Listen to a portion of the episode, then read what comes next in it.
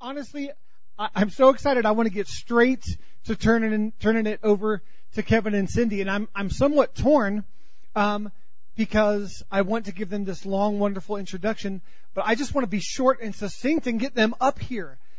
And so let me let me say this: um, when when I know somebody, but yet you know the church hasn't yet met them, the best thing I can do is just is just rave for weeks about how uh, much they mean to me and the difference they've made in my life. And I feel like I've done that over the last handful of weeks. Um, Kevin is an awesome leader, and he could sit there and tell me today, he's like, Mark, you know, you really shouldn't wear red uh, plaid shirts. And I promise you, I would take it off and ask and, and trust him to explain it to me later. Just because I trust him, he, there's so much wisdom. He loves Jesus. He has this amazing combination of strength and kindness. And Cindy is just, I, I just honor you. You're so awesome. You you love Jesus so much, and it's so apparent in everything you do and every touch you give. And the Lord has really given them amazing gifts that they are so generous with in using it to strengthen the body. Gifts are given to the church so that so that the saints, so that you guys can be equipped for the work of the ministry, and they're such fantastic equippers. So um, they, they lead Turning Point Church Uh, out in Norco, California, in the Riverside Ontario Inland ump- uh, Empire, not umpire. The Inland Empire is a different guy, but the Inland Empire is a place where their church is located. So, um, love you guys. I don't know if if if just Kevin's coming up or if both you guys are coming up, but uh, guys, can we welcome Kevin Booth, everybody? Okay, I think I got this thing on right. Do I have it on right? What? Hear me? Cindy, why don't you just wave to everybody? This is my wife, Cindy. thirty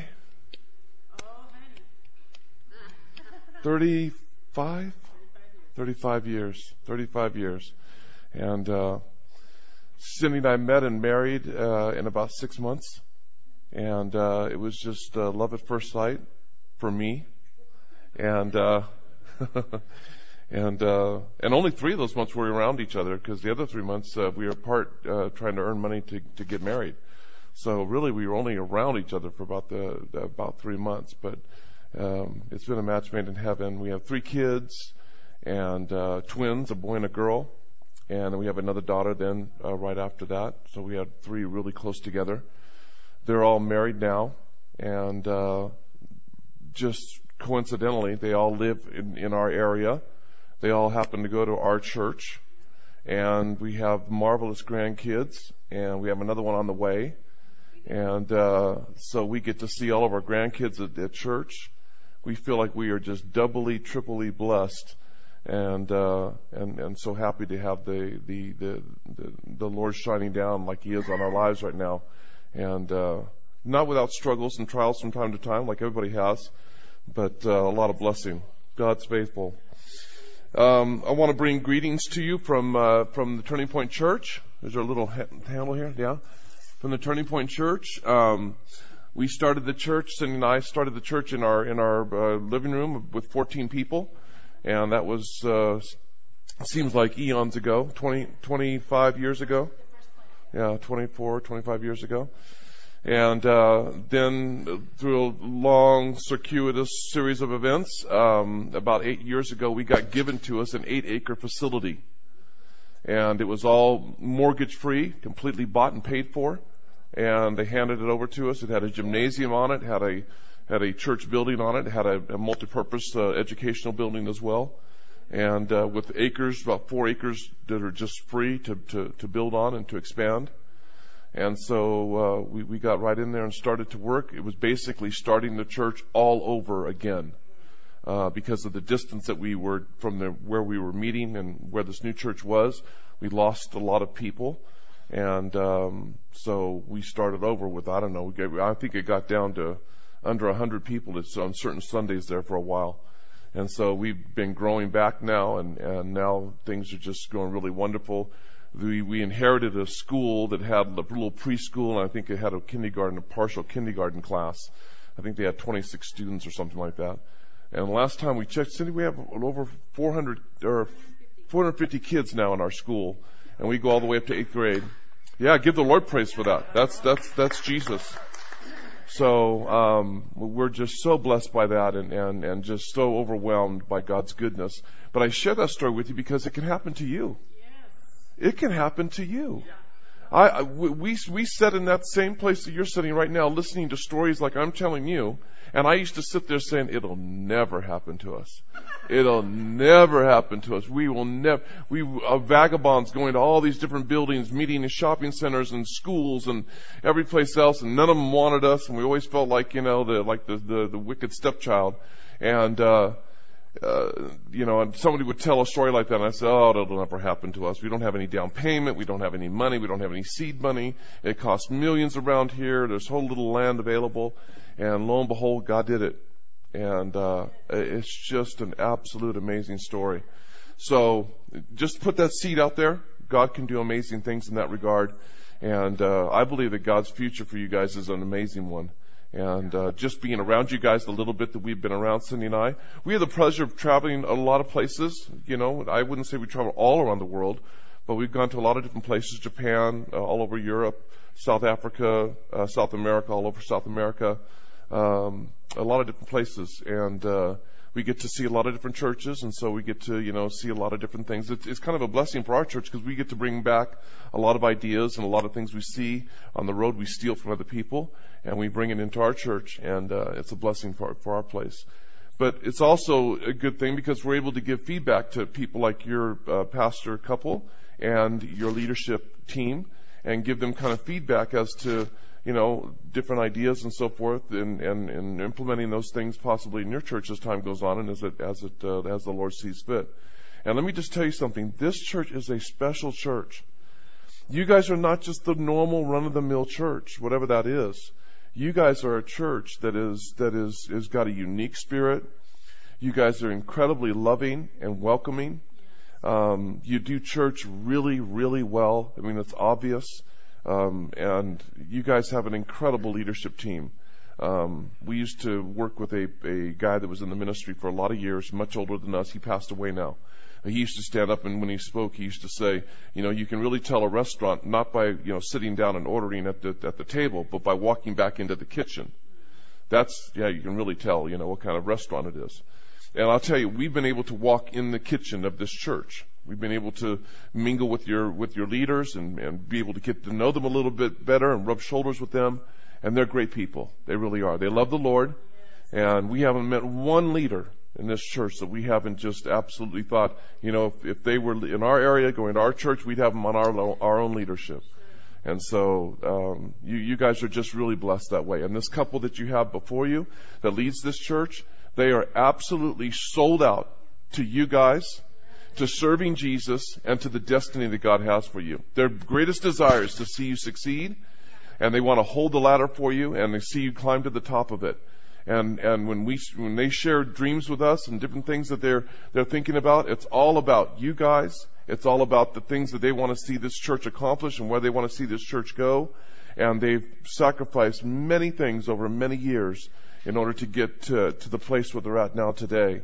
And uh, they're just an incredible couple, and you're really blessed to have them. Not every church has a couple like this, and you guys are really blessed to have them. So I wasn't paid to say that commercial, so that's that's just that's just coming from my heart. So um, yeah. So anyways, I want to talk to you this morning about the supernatural. Okay. So um, there's a lot of things about the supernatural that that that you know Christians have legitimate questions about. Like Christians asked the question today, why is it that we don't see the same kind of signs and wonders that we used to see like in the Bible, in, in biblical times? I mean, you know, you read the Bible and you see so many different, you know, outstanding, you know, incredible, you know, off the chart kind of things. And why don't we see those kind of things happening today? Well, the, the answer to that question is multifaceted, and it gets into a lot of different elements. So I don't know that I can fully answer that question today. But I'm going to kind of answer it in the message that I bring to you this morning. I want to talk to you about the supernatural and how we can get the supernatural working more in our own lives and see it happen with us personally, see God working in our own lives supernaturally, but also see us, see God working through us and using us to bring the supernatural into other people's lives. And so those, the, both those facets are, are really key for any Christian. Now, when you look at the story of Jesus, right, Jesus was, was raised, and for thirty years, we don't know a whole lot about how he, how he lived. We know about his birth. There's, a, there's details about that. We see one little snapshot, little glimpse in the, in the, in his growth and development at about twelve years old. And, and most of you know the story, and he's at the temple, and, you know, he, he's there for a couple days. Can you imagine losing your kid for a couple days? twelve years old? And, and finding him at the temple, you know, you know, parsing, the, uh, have deep theological issues with the, with the leaders of the church of that day. I mean, it, it was an amazing thing. And then his, his answer is so incredulous, you know, where did you think I'd be? You know, I'm at my Father's house, you know, like, duh, you know. So anyways, I mean, G- Jesus must have been quite a character to raise in a house. Can you imagine?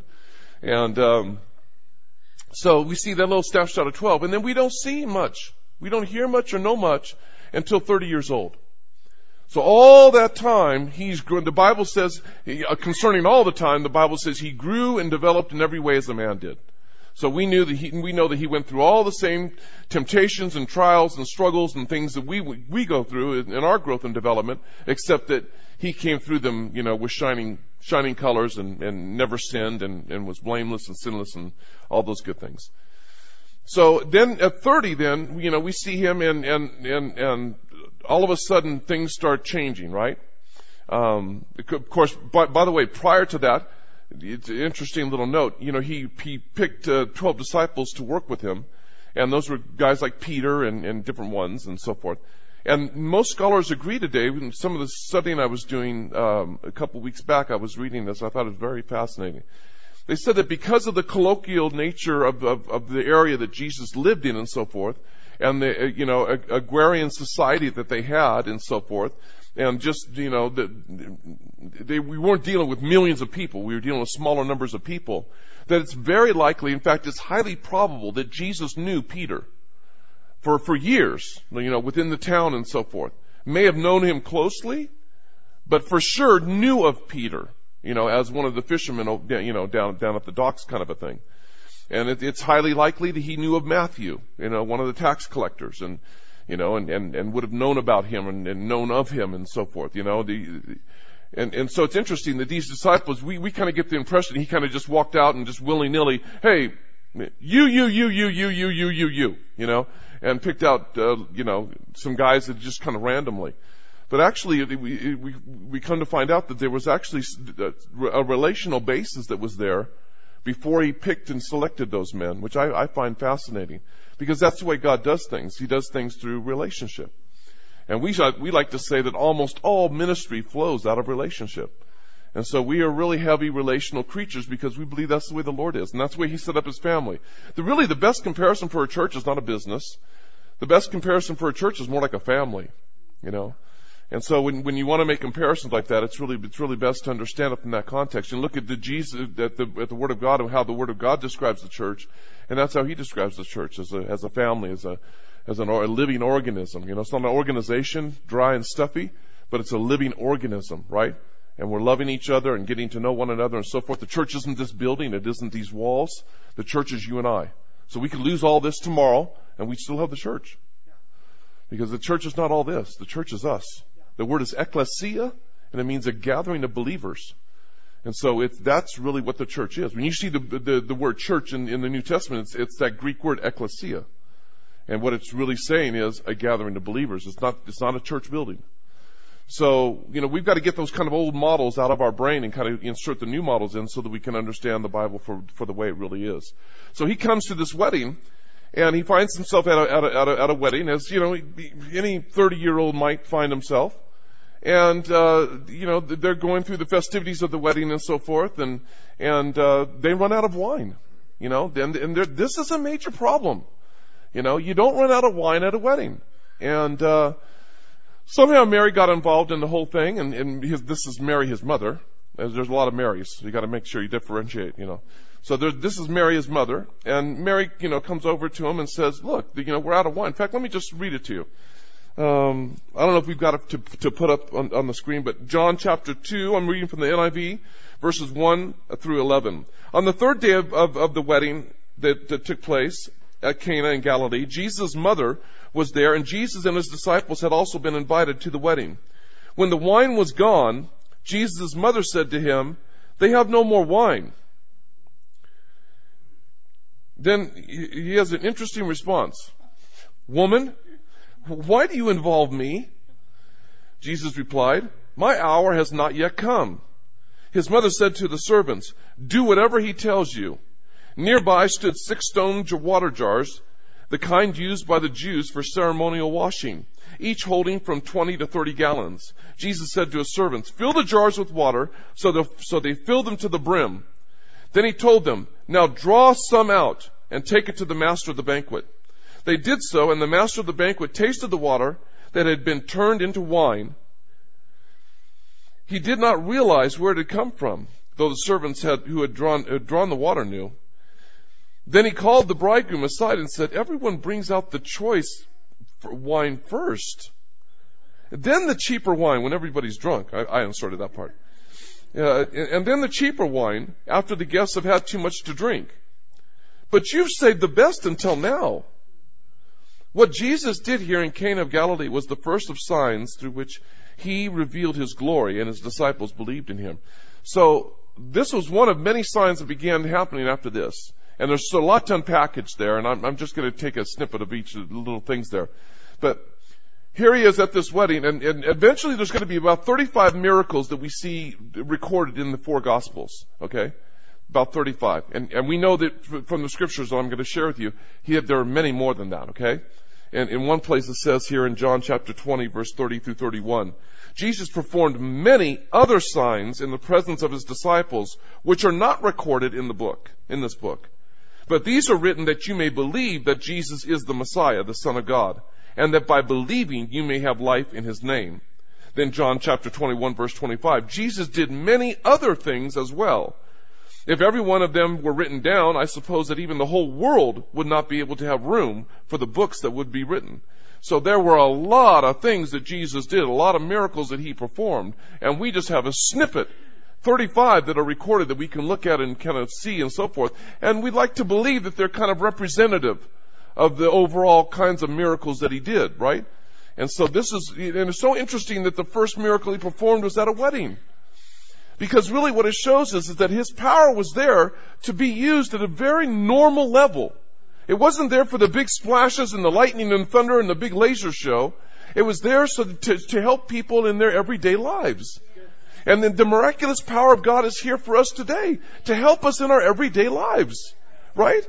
It's not, it's not something that's ethereal or something that's out there and it's untouchable and somehow we have to, you know, get certain music playing. I mean, and we may play music later on if we're ministering, so don't, you know, nothing wrong with that.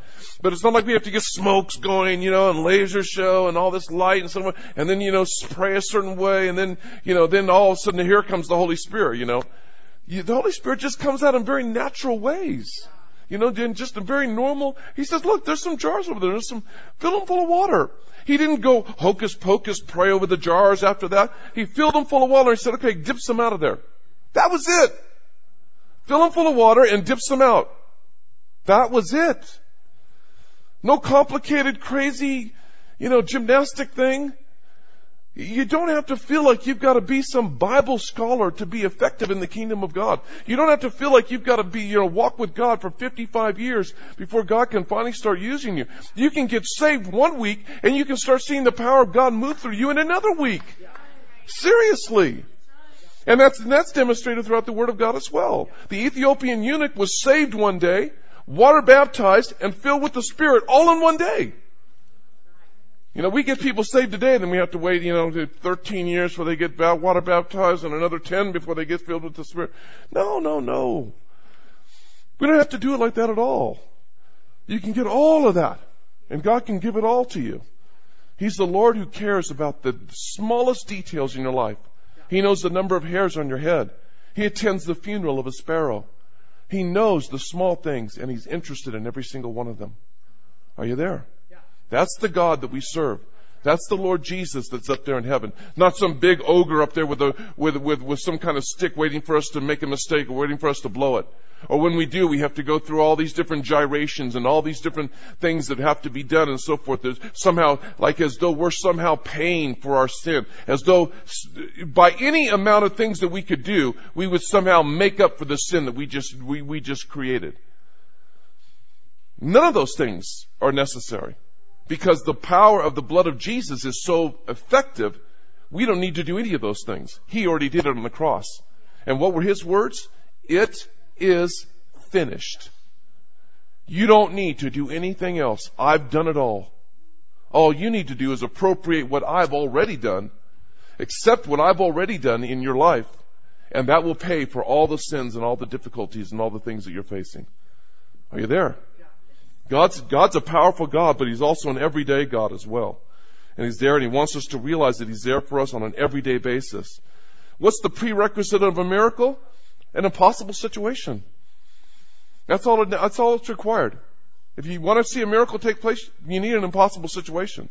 So you say, well, why don't we see more miracles take place? Well, because a lot of people today maneuver themselves out of impossible situations. You say, well, how's that? Well, they didn't have credit cards back then. They didn't have credit like we have it today, to where your refrigerator breaks down, you can go out and buy a new refrigerator. Just pull out the God of MasterCard, the God of Visa, the God of Macy's, the God of Sears, and you can knock that thing out. Get it done. Even if you don't personally have the money right now, you can go ahead and get it done. So that's unique. Like in human history, that, that's a unique thing. That was not the way it was back then. Okay? Something broke down back then, it, it was broke until it was fixed. It was broke until you traded a donkey or a mule or something for services to get it fixed, or for a new one to come in, or, or whatever the case may be. You know, I, I tell Christians today, give God a chance. Rather than just, you know, when something breaks down, just fix it or replace it. Give God a minute. Create some time. You know, if your refrigerator breaks down, I know it's a hassle.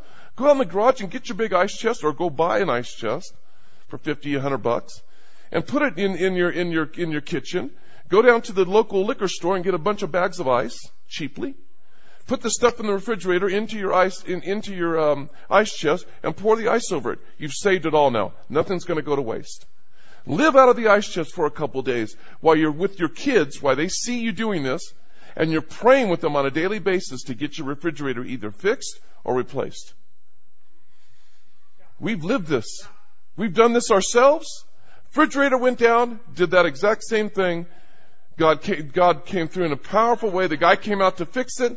He, when he, when he came out to fix it, he actually pre- declared it. He actually crossed a couple wires and, and burned the thing out, actually blew it up himself. He, he gave the death blow, which we thought at the time was horrible. We thought, oh, you could have, you fixed, oh man, now we gotta buy a whole brand new one because you just blew it.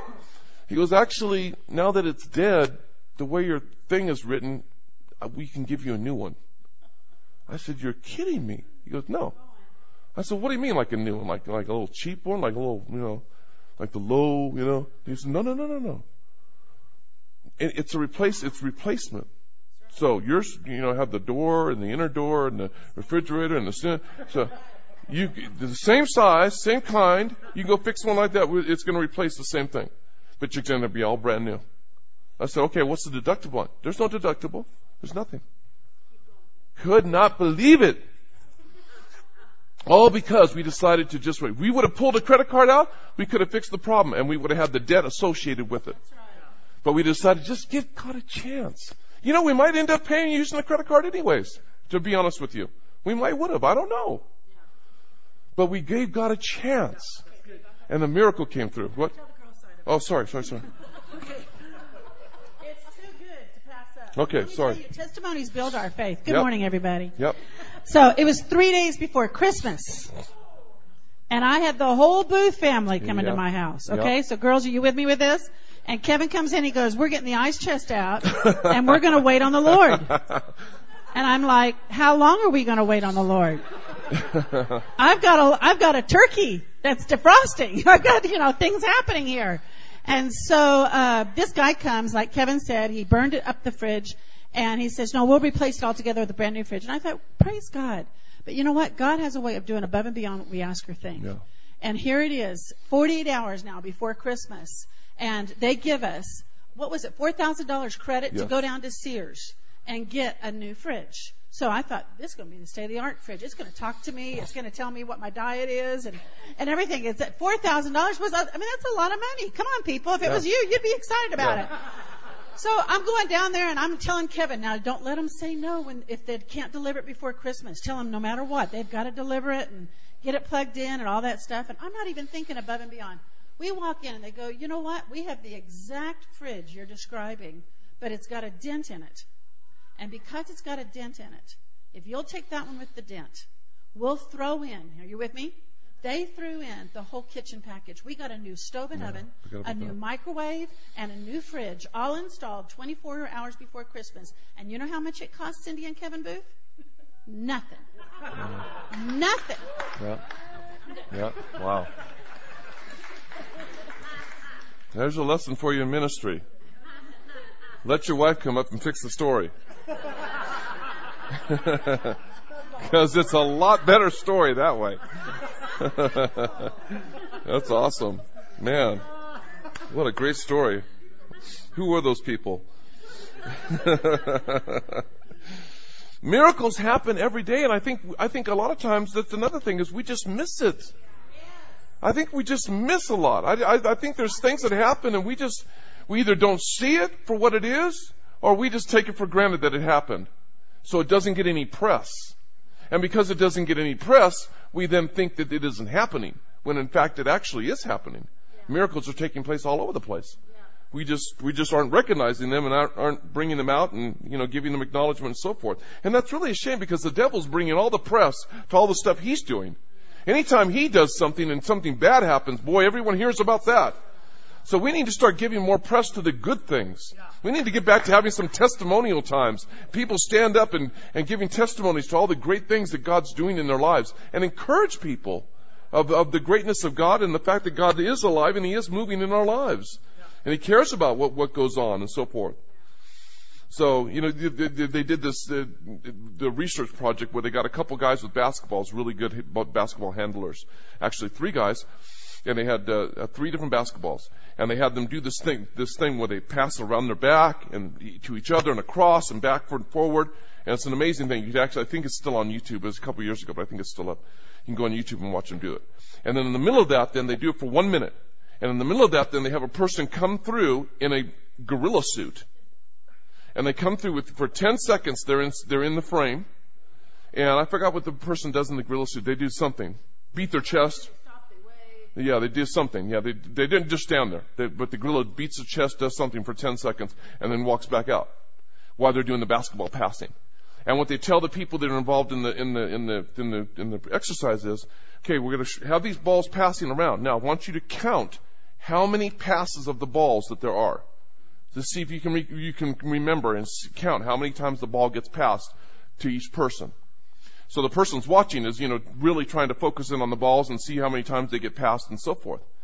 Do you realize that in that, that in that study that they did, the person was in there for nine seconds, excuse me, of a one minute video, okay? And the gorilla came, walked through, beat its chest, and walked out. They were instructed to count the, the, the, the time the thing went. Oh, and they said, amazingly, only half of the people saw the gorilla. Only half. Big black gorilla. Coming in the middle of all these basketballs going around, standing for ten seconds, beating his chest. Only half the people remember seeing a gorilla. I think we miss a lot. I think we miss a lot of the power of God, a lot of the supernatural, a lot of the spectacular. That's a spectacular thing. And yet it didn't register on people's radar. And I think it doesn't register on people's radar because we just, sometimes we're not looking for it. Other times we just don't see it, whatever the case may be. But we need to get it a lot more intentional about our looking for the supernatural and the things that God is doing. It makes me wonder how many miracles we're unaware of. Think of the just the things that happen every day, the complexity of a snowflake, a sleeping baby, a star-filled sky, a room filled with laughter, just the, the, the wonderment of life itself, there's all these, the health of our, you know, we, we take it for granted that, that no one's been sick in our family for the last, you know, five, six, seven, eight, ten, fifteen years. You know, no one's gotten cancer. No one's, you know, come out, they need to, you know, there's people around us that are struggling with all kinds of things. And, and yet our, you know, I'm not talking about my family, I'm talking about a, a particular family, you know, is, is going through a, the season of just incredible health. We take those things for granted. Look at just the miracle of, of what God's doing in, in, in just, you know, the universe and just the, you know, the, the things that He's got balancing. The Word of God says that He holds the galaxies in His hands. The earth spinning at a speed of a thousand miles an hour. Every, and, and, and, and, and spinning at, at that speed, at, at that fast rate as it's going through the sky at sixty-seven thousand miles an hour. Faster than a speeding bullet, eighty-seven times, eighty-seven times faster than the speed of sound. And to top it off, the Earth is inside of a galaxy called the Milky Way that's traveling at four hundred eighty-three thousand miles an hour. So, I mean, look at all the complexity of all the things that God's holding in place. The Earth is in the Goldilocks zone. Any closer to the sun, we'd be burned up. Any further away, we'd be frozen. I mean, God's got us right in the palm of His hand. Right in the most beautiful place. And most of us, even as I'm talking now, you're like, yeah, okay, well, yeah. I saw it on Discovery Channel yesterday. I mean, you're not telling me anything new here, you know. We just ho-hum because we just get so used to the faithfulness of God. We get so used to the blessings of the Lord. We get so used to the goodness of God. You're sitting next to a miracle right now. The person you're sitting next to is a miracle, a miracle of God. Trillions of chemical reactions are taking place as people inhale oxygen, digesting foods, circulating their blood, managing their equilibrium, creating hormones, fighting off antigens, purifying the toxins in their bodies. Their brain performs ten quadrillion calculations per second using ten watts, only ten watts of power. A computer would need a gigawatt of nuclear power to pull off the same performance. Our genetic code, the length of our genetic code is the length of four thousand Bibles. If you were to read aloud your own personal genome sequence, it would take you a hundred years to read off the complexity of your own uh, human sequ- genome sequence. Psalm one thirty-nine, thirteen through fourteen says, "You knit me together in my mother's womb. I praise you, for I am fearfully and wonderfully made." And yet I don't know where your political disposition is on things like abortion. It really doesn't matter. It really doesn't matter where, where, where you land on that spectrum. four thousand eight hundred babies died today. And we've got people lined up that can't get a, can't get a child, can't adopt a child, can't, can't find a child to be adopted, can't have children of their own, want to have a full family, want to have three, four, five kids, can't have them. And we've got this thing going on in America today. It just breaks my heart, and I believe it breaks the heart of God. I really do. Regardless of where your your political perspective is, I think we can all agree on those things. Even if you agree with abortion and think that it's okay in certain conditions and so forth, you still must think that it's tragic that it has to happen, even when it does happen, for what you may believe are the right reasons. Okay? So we can all agree on that, right? No one wants to see a, a, a, a young baby uh, die for any reason. So we can all agree on that. And so at least we can all, you know, share the same cause at that moment. But back to Jesus' first miracle. Today we walk around, you know, looking at different things and, and, and missing a lot, you know, and not not re- realizing that all the different complexity and all the different things that are happening all around us and all the miracles that are taking place and all the wonderful things that are happening. And Jesus, just in the easiness and the simplicity of His life, just said, go fetch a little water, fill those things with water, and just, you know, waved, spoke over it and said, just take a little bit of the water out. And then as He did, all that took place, and here He goes, and, and, and He's got the best wine that they've ever tasted. Wine is one of the most complex, I've been told, one of the most complex drinks that we consume. There's, a, there's about a, over a hundred chemical reactions that have to happen, and they have to happen in the right sequence. And they have to happen under the right temperature and atmospheric conditions. And they have to happen just so in order for the chemicals and the juices and the sugars and everything to just balance out the proper way that they need to. When you have a glass of fine wine, it is a, it is a chemical process that is an unbelievable masterpiece that's been put together. And it's been put together with a lot of love and care. And this wine, this person who runs weddings for them, the person who was in charge of this, who's drank presumably a lot of wine and tasted a lot of it, has said, this is the best wine. The best! And he made it just by pouring some water in a bunch, in a bunch of containers. What would have been equivalent to a bunch of five, you know, ten gallon, you know, uh, clean paint containers in our day and age. And God just puts that together and be, and is able to transform it into the miraculous thing that it is. He can do the same thing with you and I. He takes the normal person that we are. The normal, everyday, run-of-the-mill person that, that, that we are, whatever that is. I don't believe there is a run-of-the-mill person. Every one of us are a snowflake. Every one of us are unique. Every one of us are a precious uh, creation in God's sight. But He takes any one of us, of the seven, eight billion people on this planet, and He makes us into the beautiful, wonderful, creative, unique thing that we are. And then He says, my church is a composition of all of those things together, as every joint supplies. And I need every single one of you. And none of you are more important than the other one is. I need a, I need a toe, I need a toenail, I need, I need a nose, I need an ear, I need all those different things to create the body of Christ, which I then present to this world as being my bride. This is the bride of Christ. This is what He's coming back for someday, without spot or without blemish. Is this the church? This is the reason that the stars in the universe were made. This is the reason why humanity is on this earth today, is because of the church. Jesus wanted a bride. And we are going to be that. We are the bride now, and we're going to be joined with Him in heaven, heavenly matrimony for eternity when we get up to there, when we get up to heaven. And it's a wonderful, amazing, incredibly complex thing in one, on one level, and yet incredibly simple on the other, on the other hand. We can never forget the sovereignty of God. We, no matter where we go, no matter what we go, get into, we can never forget the sovereignty of God. For Abraham Kuyper, a Dutch theologian, said, there is not one square inch of the whole domain of human existence over which Jesus Christ, who is sovereign over all, does not cry, mine. Every nuclear atom that there is in the universe is under the control of God the Father. Every single one. And every single one uh, uh, speaks and uh, gives an accountability to Him for their operations.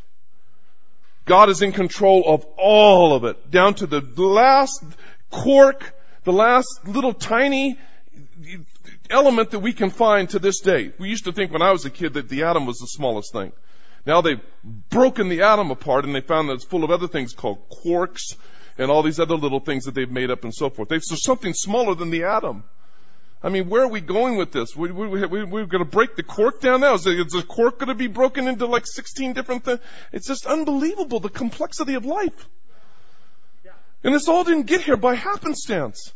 We were all, the Bible says, fearfully and wonderfully made. Yeah. And we were made in the image of our, of our God, of our, of our Savior, Jesus Christ. Are you there? Somewhere we've got to get recalibrated as to what a miracle is, and when we see a miracle, to give it its due. And I think by doing that, we'll answer the question that I proposed at the beginning, which is, where are all the miracles? They're all sitting here. They're right in front of you. And together, collectively, we are one giant miracle. Are you there? This church didn't come together by happenstance. Let the pastor get up one Sunday and give you the story behind how this church is in existence today. The ups and the downs, the highs and the lows, the moments where it hung in the balance of just one person's decision, and the decision was made the right way. I, I, I, it's, it's, it's, it's, it's just mind-boggling. It really is. Those of you who have businesses know a little bit, understand a, a, a little bit just from a business standpoint. Just to get a business up and off the ground, it, it, there's a lot of complexity and a lot of things that have to flow perfectly and have to flow just right. Well, churches are even d- to another order of magnitude. We don't sell a product. You know, we're not a business. You know, we're, we we don't have something like, I can't go make more of something and, and, and bring, bring more money in. You know, it's not like that. When you build a church, it's, it's a complete, it's a non. It's a non-profit organization. It's a non, there's no, there's no money. There's just, there's just, there's, there's no profit. You know, we just, can we get a dollar? I mean, can, you know, can someone just be, you know, love us enough to give us a penny? I mean, Colossians chapter one, verse sixteen and seventeen says, for in Him all things were created, things in heaven and on earth, visible and invisible, whether thrones, powers, rulers, or authorities, all things have been created through him and for him. He is before all things, and in him all things are held together. God is the glue of creation. Think about it. It's an incredible proposition that we've got to wrap our minds around and get our heads around somehow. Because when we do, we start to see the glory and the greatness of God. So there's three things, three things I want to, I want to leave you with. And we're going to jump into a different mode here. Three things that we need to do to see the supernatural working in our own lives. Number one, we need to ask. It's that simple. Ask God to use you, or ask God to bring the, the, the miracle in your life. Maybe you've got a physical ailment that you that you were born with. Maybe you've got a physical ailment that you've been dealt, uh, a deck of cards you've been dealt with. Whatever the case may be, ask the Lord to heal you. You don't need to travel around the country and travel sixteen thousand miles to have some person across the country have a big, uh, you know, thing in a stadium. Do you walk forward and maybe you get touched by the? Those days are over. The days of the superstar having to lay hands on somebody are over. We are the superstars. The Holy Spirit dwells inside of each one of us. And the, and the, the, the Christian that was saved yesterday has the, has the ability to tap into the same power as the person who has been saved for thirty-five years. I used to love to go to Cindy's class when she was teaching first and second grade. Every time I was had a cold or sickness, I'd walk into that class and I'd have those little first and second graders come over and pray for me. Because those kids never had one doubt. Yeah. Geez, you know, one of, one of the requisites of praying effectively is, you know, don't have any doubt. You know, believe. You know, if you believe, you shall receive. You know, there's two or more agree as touching anything. In my name, it shall be done. You know, just boom, it shall be done. So, you know, you, you walk into a first and second graders classroom and they believe that nonsense. They actually believe that nonsense. That stuff you've been, you know, reading and just, you know, yeah, yeah, read, yeah, yeah, yeah, you know, throw that away. And read over it and read over it. You read it ten thousand times. I've heard that, you know, yeah, whatever, you know. The reality is a whole lot different than that, you know. And so, that you walk in, there's no, there's no, there's no doubting Thomases. There's no skeptics in there. There's no Debbie Downers. You go in those classrooms and you have them lay hands on you, and I'm telling you, you get well. Okay, it's time for another testimony. Okay. I, you probably won't remember this. So we've, we know. have seen so many miracles, and God wants to do miracles in this house. So I hope you're listening today, because it doesn't take, I mean, we're not that smart. No. I mean, we don't have a lot going for us, no. but we've yes, got Jesus going for us. Right. So, but anyway, I was teaching junior high one time. Yeah. Years ago when we were younger, before we had kids ourselves. And um, I broke my arm. Uh, I... Uh, came back to work the next day. I had a, a cast from my fingertips up to here. Couldn't move at all. And so, you know, my sixth, seventh, and eighth graders said, okay, Missus Booth, let's pray. And let's believe that God's going to heal your arm. And so they got done praying for me. And they said, okay, take the cast off. And I'm, I'm just going to be honest with you. I was like, no, we just got that cast put on yesterday. And it hurts. It's broken. I saw the x-ray. It's broken. And so I came home and told Kevin, I said, you know what? God's name is at stake here. These kids actually believe what the Word of God says is going to happen. And so we didn't have a lot of money at the time, but we took it upon ourselves to pay for an x-ray. By faith. That was our faith. But their faith is what prayed for me. And we went, you can guess where we went with this. We went to, back to the doctor. He thought we were nuts. They x-rayed through the cast, and it was healed. They took the cast off. I went back to work the next day, and uh, it was a little tender and sore, I'll be honest with you, but the break was gone, and God came through. So let kids pray for you.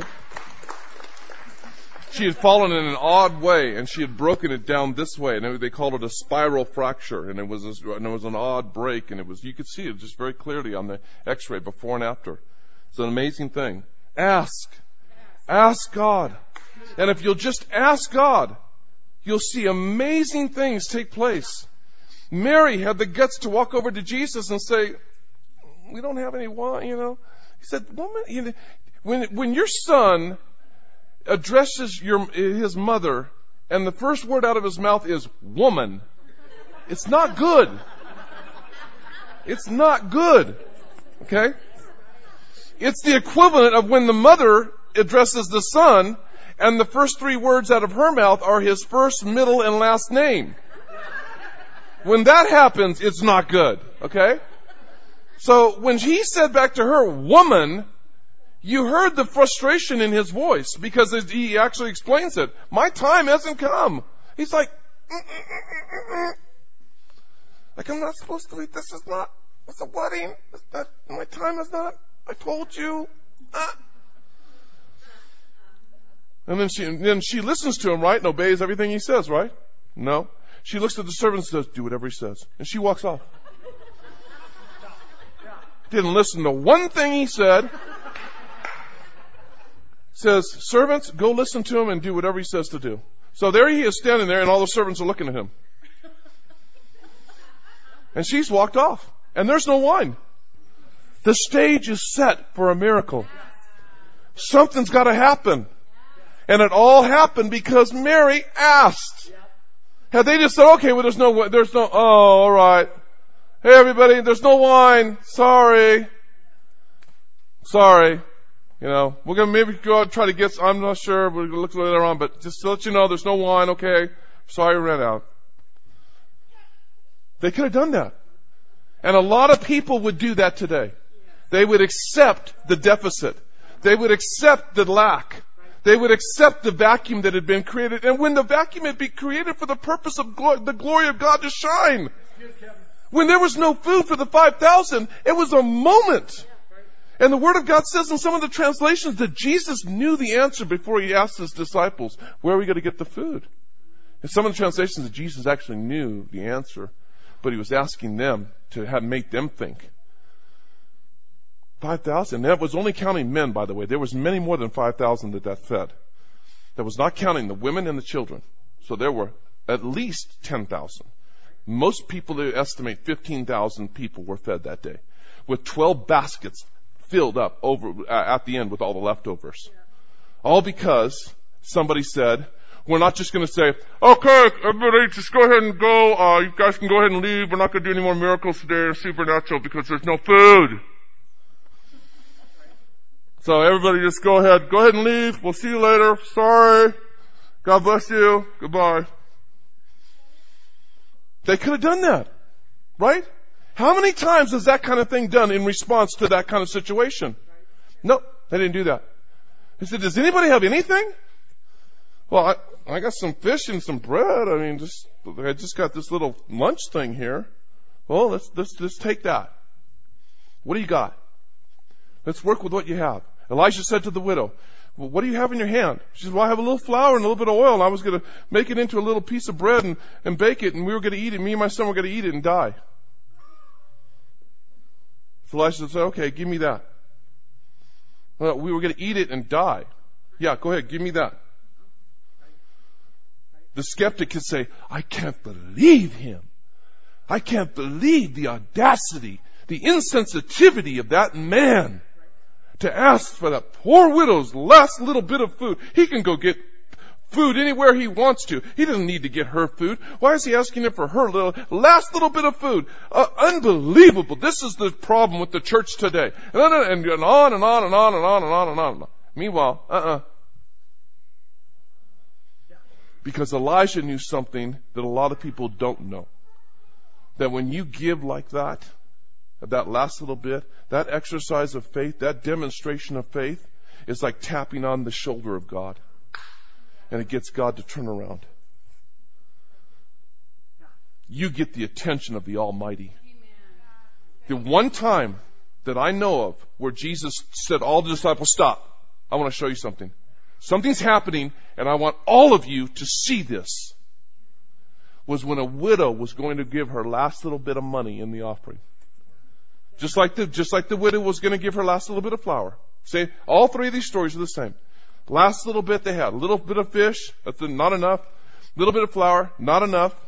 Last little widow's mite, not enough. He says, look, uh, look at this. Not what she's giving, he said, how she's giving. How? Because she's giving in faith. And I want you guys to witness that and see that. That, that what she's doing is powerful and it's mighty and it, and it gets my attention. Jesus Christ, the Son of God, is now focused on this because that has my attention. And when we ask, it is a, it is like tapping on the shoulder of God, and it turns God's attention to the situation at hand. and it gets his focus on the thing that we're focused on. We need to ask. Number two, turn it turn it into the Holy Spirit. Don't turn to the other things. Ask, but then turn to God. A lot of people, a lot of people will ask. You know, the, the, a lot of people will get past the first stage. They'll actually ask. I'm sweaty now, and this thing's bouncing up on me. I'm sorry. Um, where, where, yeah, Lord, please, I'm asking. Um, uh, a lot of people will get past the first stage. They'll go ahead and ask, but then they won't turn to the Holy Spirit. They ask, and then they start looking for other people to meet their need, other human beings to meet their need, rather than relying upon the Holy Spirit to do it. Now, God, now God may, that's where it gets complicated, because God often works through people, yes. But you can't be looking for people as the focus. You've got to be looking for Jesus as the, the Holy Spirit as the focus, and let that happen however it's going to happen, okay? Turn to the Holy Spirit, and let the Holy Spirit be the one to actually come through and make himself mighty and show himself in a, in a powerful way. Number three, be ready to step out in faith. John fourteen twelve, whoever believes in me will do the works I have been doing, and they will do even greater things than these. Whoever believes in me, not for thirty years, not who's gone to Bible school, not who, who has big uh, television programs, not who runs uh, things in stadiums and has thirty thousand people show up at them. Whoever believes in me will do greater things than Jesus. It's possible that you can do greater things than Jesus if you just believe in him. Ask. Turn it over to the Holy Spirit and be ready to step out in faith. Be ready to step out. The priest obediently stepped into the water when they were carrying the Ark of the Covenant and bringing the people into the Promised Land. The Red Sea was there. It wasn't moving. And the Bible says when the priest, when the feet of the priest touched the water, wasn't the shoreline. It's when they touched the water and put their feet in that water. Like as they're like, we're, we're going. We're going to just walk into the water and die, or the water's going to open up. They were walking into the water. And when their feet touched the water, that act of faith, God, I don't know how you're going to do it, but we're going to get across this body of water, that moved the power of God and things happened. Things took place. Yeah. Naaman dipped uh, into the into the Jordan River seven times, dipped down seven times, a leper, full of leprosy, seven times, every time getting up, uh, no. dipping down again. It wasn't gradual. It wasn't as he got up every day, oh, it's a little bit better. Oh, it's ten percent better. Oh, it's thirty percent better. Oh, it's fifty percent better. Oh, it's seventy-five percent. No. All six times, nothing happened. And the seventh time he dipped down and came back up. And the Bible says his skin was like the skin of a baby. Brand new. All because of a little girl, a little slave girl, said, I know a man.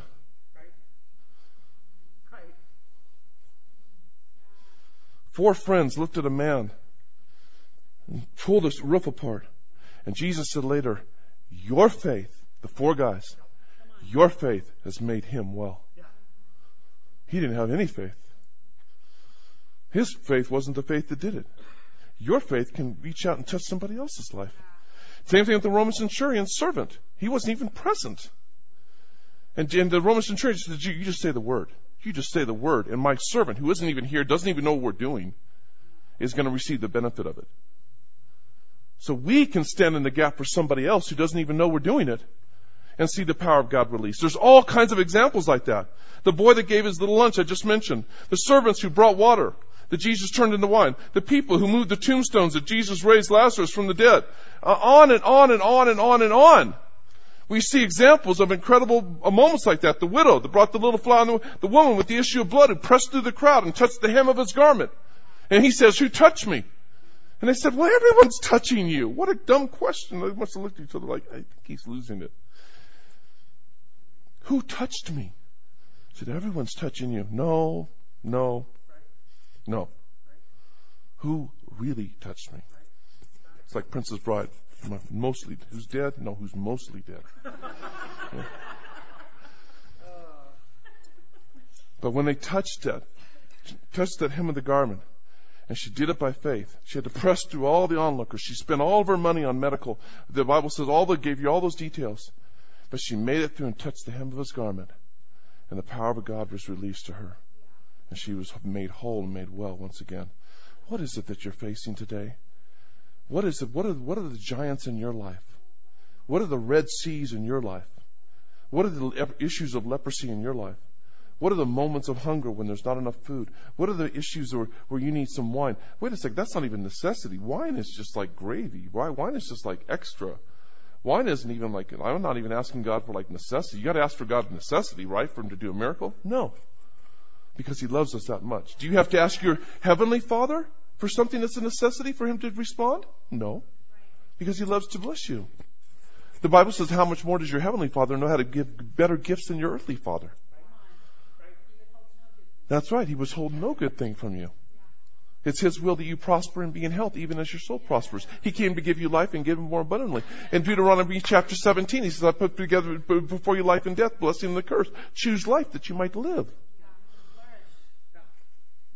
All that's there if we just allow the power of God to be released.